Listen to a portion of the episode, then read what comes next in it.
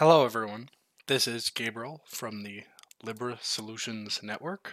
I have created Interverse, which is a decentralized discovery protocol. If you're familiar with RSS, think of it as just a level up. It works through connections. Your website is likely connected to other websites. There are people you collaborate with on a regular basis, people you trust, or even services you just want to promote. So, what you can do is I'll go to mine. So, this is me, Gabriel Wilson, and I have my resume, Interverse itself, and the Codeberg repository.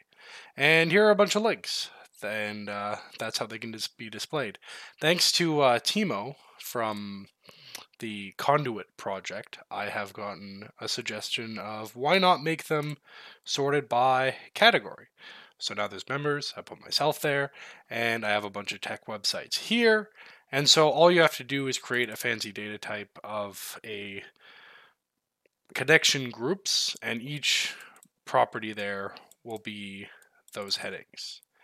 And the nice thing about this is that it's permissionless, completely disconnected. So here's the groups here. I have some sample people, John, Susie, and Mick, and they all interact together. So here's John, and he's connected to me, Susie, and Mick. And there's this Catherine. I believe Susie is also connected to Catherine.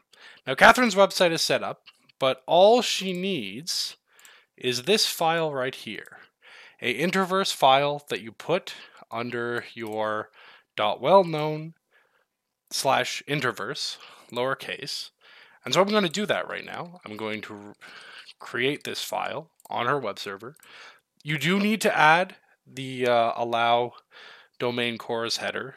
Um, check the documentation, the code for that specifically. But once that's set up, if I'm going to go refresh here, and that's something Susie can do on her own. She doesn't need John or Mick's help with this.